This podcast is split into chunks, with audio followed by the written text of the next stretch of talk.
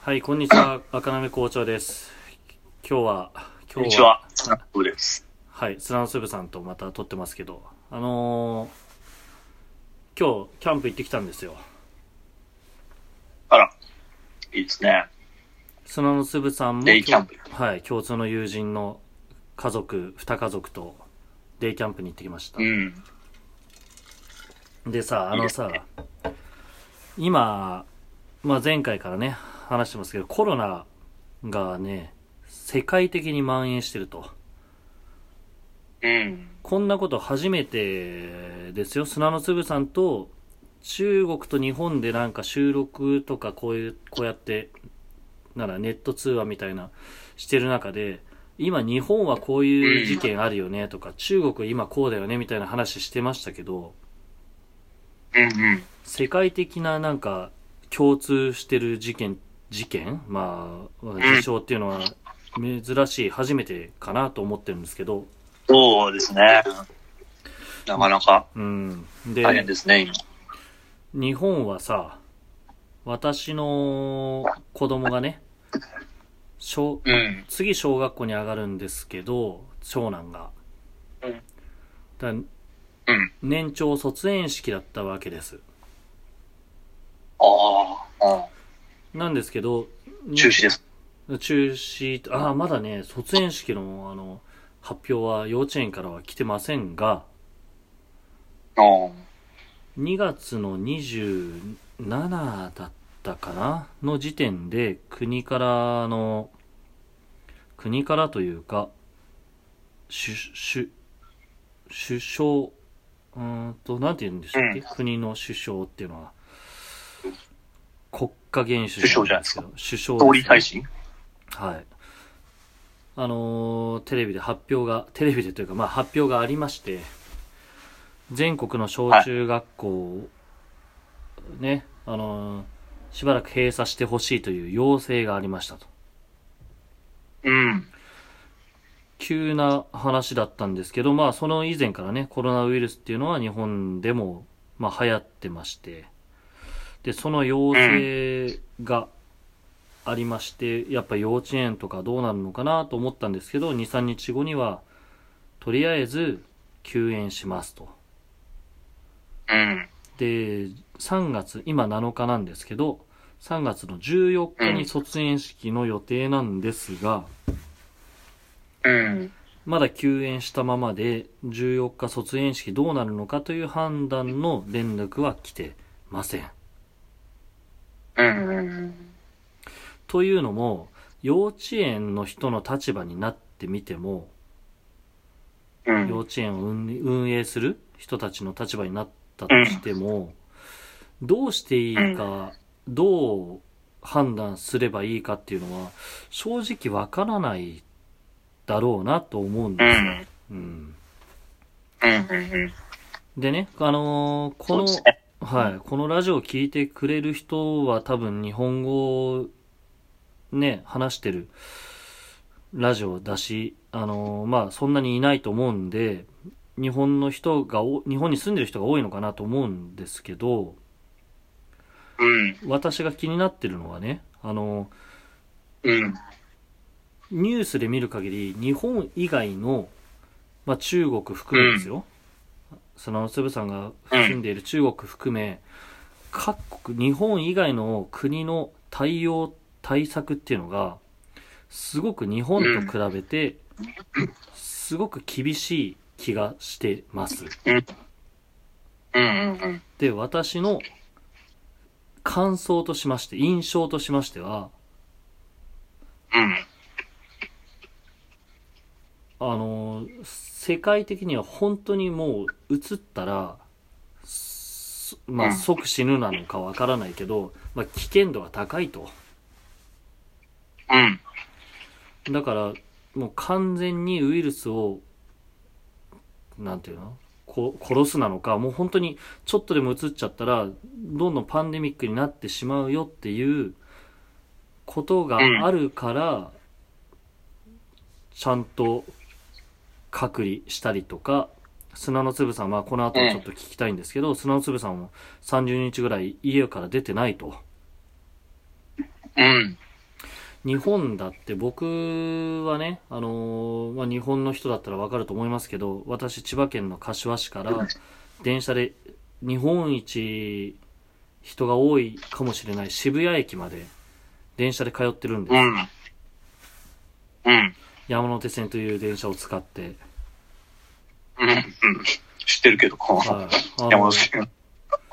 マスクとかメガネしてますけど、うん。あとは釣り革とか触らないようにしてますけど、めどういうめゴーグルみたいなメガネしてるんですかはい、わ私花粉症もあるんで、花粉症用というか、まあ普通の3あ月ー的なというか、ええ見たいですね。まあ、ドナシのメガネですけど、はい。してますけどあ、そのうん対策はししてるんですが、はい本当にそれでいいのかなこんな満員電車の中で乗っちゃってていいのかなって、ね、なんか緩い気持ちで思うんですよ。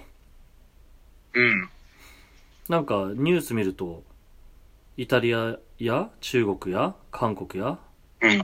ね、うん。例えば日本人からの渡航を禁止する国がすごく今あるんです21カ国ぐらいあるんですよねはあ、はあはあ、うんというところであの中国が私たちが日本で聞いてるニュースと違うのかどうかも含めてですがその粒さんがどうやって生活をして国国というか政府からどういう通達があってどういう生活を強いられてるのか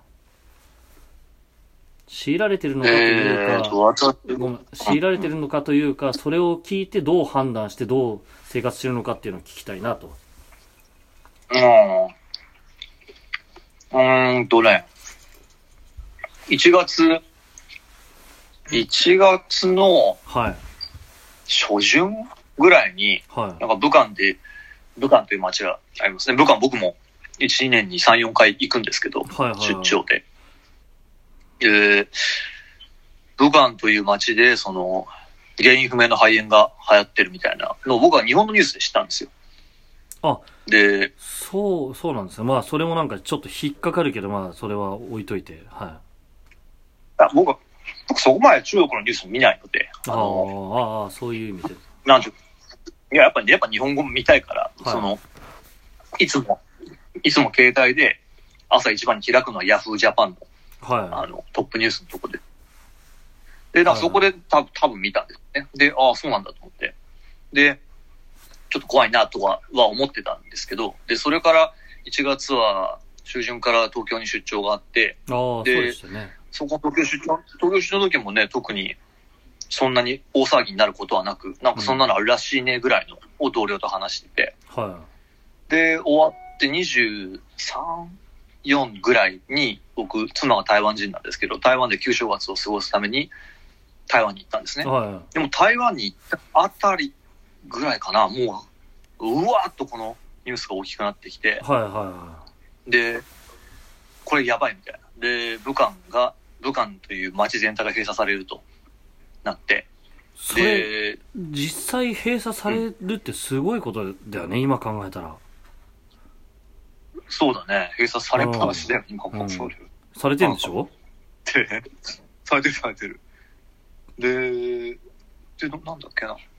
で、まあ他の街の人も外に出るなみたいなはい、はい。命令的なものが出て、はで、に僕28日に台湾から上海に戻ったんですよ。い。え、1月台湾から上海に戻る時も、 ?2 月1月1月あ、。1月ね。はい、はい。 1月1日。うん。で、台湾でもニュースガンガンガンやってて、は。で、また台湾のニュースのやり方ってほら、結構その、テレビ局によっても違うけど、大陸嫌いないああ。テレビ局もたくさんあるそうかですら、ね。あの、は反中的なところがありますそうそうね。そうそう、うん武漢肺炎が台湾に襲ってくるみたいな感じのニュースが結構多くって、武漢肺炎ってでうちの親い戚からうとのかをも今も言うのかわかんないけど、その頃だけなのかなうん。いや、今も多分台湾、そう言ってると思いますうよ。ん。は。で、それで、うちの親戚も上海に戻んないで台湾にいたらいいんじゃないのみたいないああ。ことを言ってて、で、でも、僕その時点で出張が続いてて20日以上家に帰ってなかったので、はい帰りたくって、はいや、まあ帰ります。大丈夫でしょうみたいな感じで。い。うん。で、20 31日、31日から仕事その春節っていう旧正月の休みが終わって、31日から仕事の予定だったんですよ。はで、仕事も始まるからやっぱ帰りますって、で、28時に帰ってきて、で、帰ってきて空港から、まず空港にまあ全然人がいなくて、い。上海空港ですかで、上海の空港に、はい人が、まあもちろん僕僕と一緒に飛行機に乗ってきた人はいるけど、うん。でも空港自体の人の量がまあ全然いつも違くって。はあ。で、帰ってくる時も道にもう、ちらほらしか人がいなくって、で、タクシーの運転手もみんな全員マスクしてるし、こはれはちょっとただごとじゃないな。あ。うん。で、家に戻って、で、28、でもう家で、家にいたら、まあ会社から通知が来て、はい31日だった仕事、は仕事始めい。は2月の3日からに調整になりました。はいはい。しばらく様子見ようみたいなことになったのかな、そう。だからもうう上海、そうそうそう。もうだから上海は、上海は省じゃなくて上海市なんですけど、はい。上海市が全ての企業、全ての学校に命令だね、それは。はい、はい。要請ではなくて。要請じゃなくて、通ね達を。して、うんここ、要請ではない。ここ、これ、これが従わないという選択肢がないんで。はで、全ての企業が出勤はできないとい。なって。はい。で、あれはあった、じゃあ2月の3日まで待とうと。で、2月の3日まで待ってたら次は、いつだっけな、2月の9日とか言われたんだよ。はい。伸びます、2月の9日まで伸びますってなって。はい。で、また待ってたら2月の16って言われて。はいはで、また伸びます、2月の26ってなって。で、今度また伸びる、3月の7日いはい。はい。明日、えあああ。明後日か。明日 ?3 月8日ああ、9日だ。月曜から。3月8日からってなって。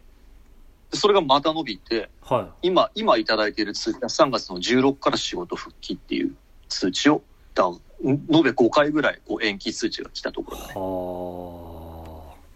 はそれは上海、上海市がもう各企業にそういう通達を全部出して、で企業はそれに従うしかない。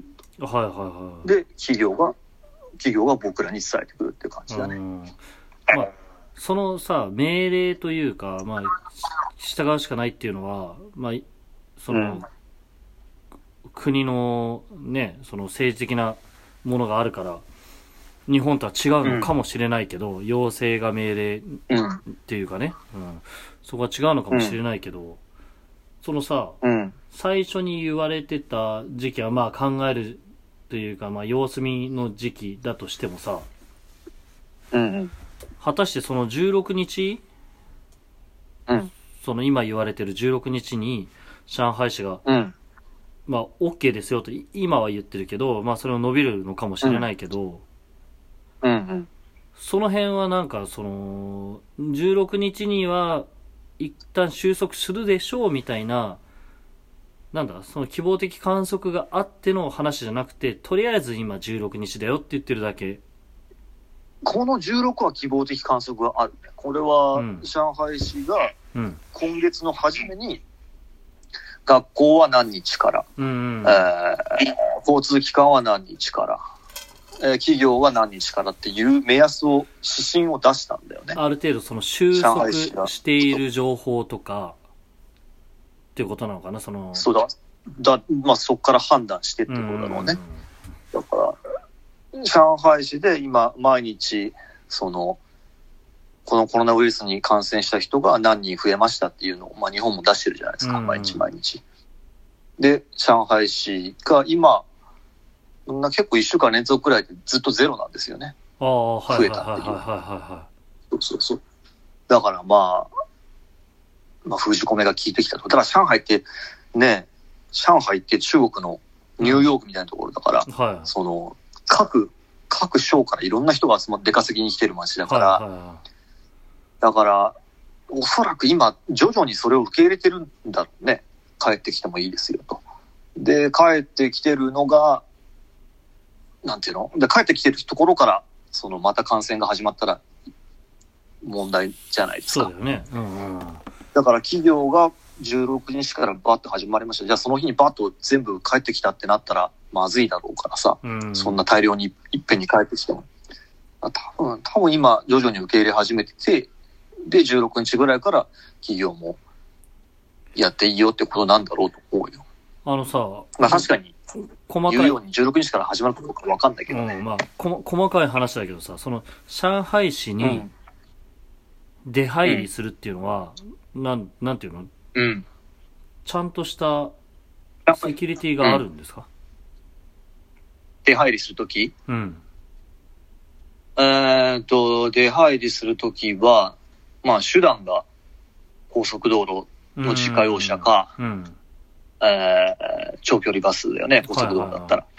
そしたら、上海市に入る、その料金所のところに、検問ができるね。はあはいは検問で一人ずつ絶対に降りて、いはい。はい。で、体温を測るなどの、あこういう検疫があって、クリアしたら入れるんだろうね。で、まあもう一つは、新幹線だね。ーうん。でもそうか、もう、上海市って言って、日本人の感覚だと市って思うけど、ね、一つの国みたいなもんだもんね。サイズ的にというあか、ーなんていうどのんぐらい、どんぐらいでかいと考えていいだろうね。うん。うん。うん。いや、それまさ、あでも、まあ、うん、そどうぞの、。え、上海、あの、なんていうのコロナウイルスがかかってる感染者数の情報ってあるでしょ、はい。正直さ、あの、中国の国内の感染者数の数が多すぎて、うん、私日本でね、今見てるんですけど、うん、うん。ダイヤモンド・プリンセス号っていうクルーズ船に乗った人、うんうん。まあそれはちょっとめんどくさいから置いとくんだけど、それ以外で、日本の国内の感染者数って420人っていう発表なの今。うんうん。で、そ昨うだね日から60人増えてると。あ、そう。うん。で、2、さ3病日院が検査できるようになったからでしょね、2、3日前は、1日に5人とかしか増えてなかったんだけど、うん。急に増えたな、60人と。だから、あれじゃないのその、保健所通さなくても検検査ができるようになったからじゃないのああ、そうだよね、やっぱりね。うん。だからやっだぱからそうよ。だから、い、絶対潜在的にいるわけだよね。そうだよ。と思う絶対そうだと思うよ。そうそうそう。だからさ、うんそれがね、まず1個、日本と、うんその違う国のね、うん。発表の差というか、その、なんだ温度感が全然違うなって、その数値的な温度感ね。うん。日本だけなんかそうだね。うん、だってあんなに中国からの人、まあ、武漢からの人もうん。たくさん入ってきてるのにもかかわらずで日本ウイルスってね、揶揄されるぐらいの話でもあるのにもかかわらず感染者数が今まで少なすぎたのがだかうん。らそれによってなんか国が隠してるんじゃないかっていう疑いすら俺は思っちゃうからさうん。そうだね。うんでそう考えるとあの前回話しましたけど中国っていうのはね、あのー勝手なイメージだけど国が情報統制してなんだ、うん。いろんな、まあ、企業活動に対してもすごく締め付けというかじあのルールを決められるような、うん。ね、国の政府の体制だと思ってなんか不自由な生活を強いられてるんじゃないかっていう印象があったのにもかかわらず、うん。この日本は、果たして自由なのかなっていうのがすごく思っちゃあう、ーなうですよ。あー。情報がどこにもないうんどとういうなかんでしょね。うね。まあ、え、どどうですか校長とか校長の家族はこのウイルスをすごく怖がってますかそう、その辺なんだけどさ、その温度感がさ、うん。それぞれやっぱりあのーさっきの冒頭に話しました、キャンプ、デイキャンプに行くよって言ったもう話。デイキャンプ行くくらいだからさ。そうそうそうそう。そういそやうそそれもね、う。あのー全く指針がなくてさ、うん。うーんと、なんだろうな。ひ、日々というか、んこうやって話してる中で、どんどんどんどんなんか、ブレ、ブレてブレて、感覚がわかんなくなっていくんだけうど、ん。あの、今、うん日本はさ、その、満員電車とか、まあ、会社出社停止にもなりませんし、企業の活動も停止にはなりませんと。うん小中学校だけはとりあえず、あのうん。停止要請休は校出てますけれども、うん。それ以外でみんなが対応、対策としては、マスク、うん手洗い、手特に手洗いですね。手洗いと、あとうんうんうはん、不要なあの人の集まりを避けると。っうん。ていう対策でしかないんですよね。うん。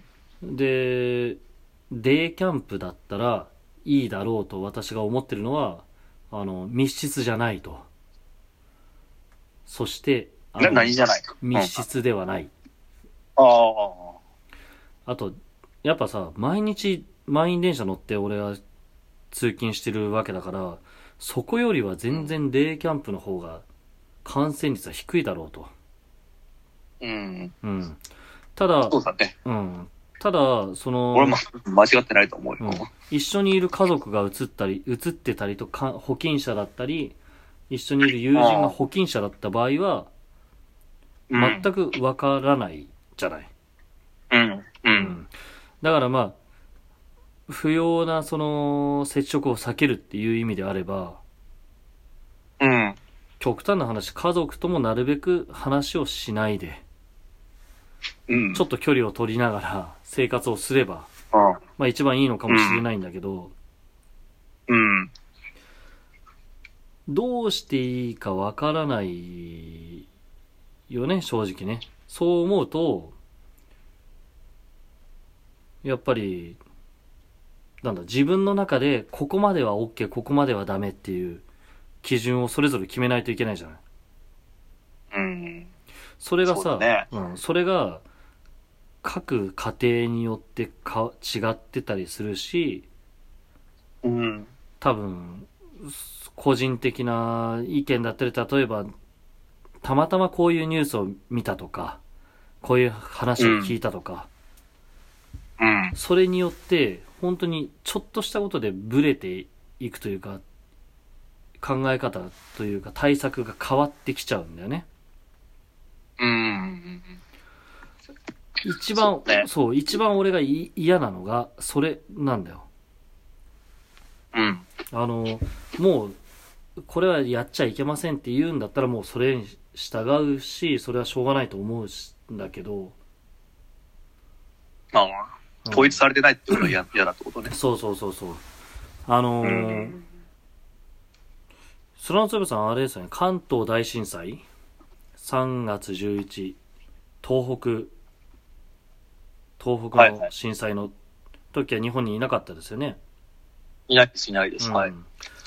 あの後さ、すごく、あのー震災後に、1年、2年ぐらい、すごくなんかね、嫌な雰囲気がずっと漂っていたんですけど、うん。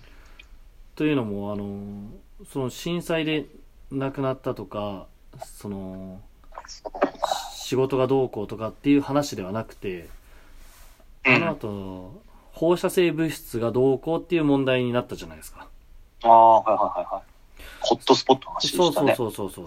私が今住んでる柏市も、福島の原発が、あのー被災したことによって、風向きによって放射性物質が飛んできたとか、っていう話で、はいはいはいはい、あったね。そうそうそうう、んうん。まあその放射性物質的な被災をしたと。はいはいで、はい。私の実家のある福島も、もちろん、まあ、うん皆さんご存知の通りなんですけど、うん。ね、その後になんだ、福島の、その、福島って農業で生活してる人すごく多いし、私の親戚とかうもん。すごく多いので、うん。その農作物が買われないくなってしまったとかね。うんううんうん。ん。いや、それはそれで、しょうがない時期はあると思うんだけど、うん。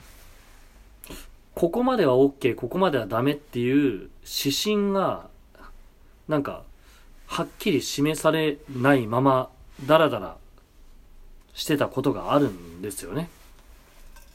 うん。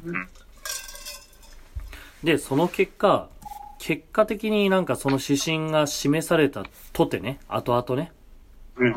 それが本当なのか嘘なのか、本当に信用ができなくなっちゃうわけですよ。うん、うん、うん、うん、うん。という、もう感覚に今、コロナに対して陥っていて、ああ。だからさ、な、ん本当に、ん会社に行かなくてもいいんだけど、うん。ただ、今のなんか日本のやっている、日本政府のやっている感じで言うと、でもみんな出社していいぐらいだし、子供とか、若い、若い子っていうのは、あのーいくつらかわかんないな。でも、赤ちゃんとか子供とかね、うん。に移っても、死に直結するような病ではないみたいなうん。ニュースが多いんですよ。そうだね。うん。老人しか、まあ、体力がない人しか死なないと。うん。それはこっちでもそうですよ。ああ、やっぱりそうなんですね。で、うん。そう、そうなると、もう、あの、私の周りの仕事関係者ですけど、うん。あのーまあ、うつっても、かかってもね、羅漢しても、うん。罹患だっけ羅漢だっけまあ、かかったと羅漢かな羅漢かなうん。かかったとしても、うんまあ別に死にはしないし、子供たちに移してもまあ大丈夫だから、まあもううん。もうかかってもいいから、とりあえず仕事があった方がいいという感覚になり始めてんだよ。ああ。それって危ないことなのかもしれないんだけど、全然わからない、危ない罹患 だった。ああ、じゃあ一応確認してよかった。ああ。ああ。いや時、間のまま通さなくてよかった。うんいや、よかったね。ちょっと不安になって打った。罹患あだあ、。よかったですな。で、そう、 そう考えると中国の方が俺、ま、すげえマシというか、羨ましいなと思うぐらいなんだけど。まあ、そうね。極端ですよね。そうんの日本に比べたら、でもガ中シャ国ッガシャだッけ、と判断していくもん。中国だけじゃないでしょおお、他も、他もこんぐらい厳しくやってんのえ、イタリアとか、イタリアもすごい流行ってんだよね、確かね。うんうんうん。確かイタリ他がここアまで厳しくやってるかどうかは分からんな。そうなのもそうだけど、あ、そうそうそう。いう。アメリカと日本ぐらいなんじゃないのこんなに厳しくないのは。うーん。あ、そう。そう、さっきそれでさ、あこだから俺はね、思うけど、そ、これ、うーん、まあもちろんね、新、新死者が出てるから、うーん。そんな不謹慎なことも言えないけども、でもさ、うん、いやいなんつうのかな、立ちの悪いインフインフルエンザぐらいの感じなんじゃないのって思ってるけどね。あーあ、その中国のすごく厳しい規制の中で生活してても、やっぱりそう思うの、そんな死に直結するようなもんとは思わない。そんなに、随分大げさにやるなっていう感じだけどね。そうだよね。いや、日本に住んでてもみんなそういう風な感覚になってると思うよ。うん。あ、じゃあ、いと思いますうーよ。ん、まあそんなもんなんだな。それは日本人だ、ほら、うん日。本人なんてすごく、なんていうの衛生面の意識が非常に強い民族じゃないですか。はいはいはね。うがい手洗いを。なんかほら、面白かったんだけど、なんか、うち、こっちの同僚とかと話してい。て、はあの、専門家の人たちが、今、あの手洗いだけじゃなくて、あの、うがいも帰った帰ったらするようにししなさいっい。て言ってるから、うん。うがいとみんなしようね、みたいなこと言ってるんだけど、うん。うんそんなの、幼稚園の先生が、キッズに言うことでしょ日ああ本だっー、そうねた。ら。だから。中国ではそ、うがいなんてあんまりないんだ。うがいという、そう、喉をガラガラって洗うことをしてるやつあんま見たことない。中国人で。俺がやってると変な目で見られたりするから。だからあれか。うがい、うがいっていうのはなんか、ちょっと待てよ。うん歯磨きの後にする、うん。もぐもぐペぐらいのことしか思ってないからね。だからそこら中に唾吐いたりとかするああ、かな。あっていうか、そうか、そもそもだからあれか、その、うがいをすることによって、いろんな、まあ、風邪菌、風邪のウイルスね。ああ、普通そうのそうそう。 そう、その概念がないんだよ。そうだよ。ということは、そ、そこで予防ができるよっていうことが知らないんだよ。こだのから後、、そのぐらい衛生が観念がさ、違う国じゃないですうーか。んだから、ね、その、ひ日本でこんな中国の部下みたいに、ああいうふうに広がるっていうことは、まず、まずないだろうし、そうなるとあれじゃなでい困ったことだけど、中国にうがいの文化がこれから広がっていって、ますます中国の人数が増加するんじゃないですか爆発的になんでうがいが広まってなんでとかするの今まで老衰で亡くなってたと思われる老人たちがうん。もっと長生きするようになってあ、うがいすることによって、そうそうそう長生きするようになっそうて、そうそうだしで、病気にかかる率が上がっていくってこといやいやいや減る減る減るってことだからじゃあ人口が増えるってでしょ減そうそう人口がもっとあーもっともっと増えるんじゃないのっていうああ、そうだね。まあ、今発表されてる人口も絶対嘘だし嘘でしょうしね。ああまあまあそういうのもあるかもしれないけど、うんでもなんかあさーその冗談みたいな話だけどインドはコロナがすごく少ないとかっていう話、知ってる、うんうんうんそのアメリカンジョーク的な話かもしれないけどうんあ、カレー食うからみたいな。あそう素手で手でカレーを食うから手洗いがすごい上手なんだとあああ、ほ本当なのかって思うけどうん。でもあながちそういうことなのかもしれないねうん。だからなんか見たけど、だ、誰だっけ橋本うんさん橋本徹元。大阪府知そ事うそうそうそう。うんあの元大人あ阪の人言ってるのはあれじゃない。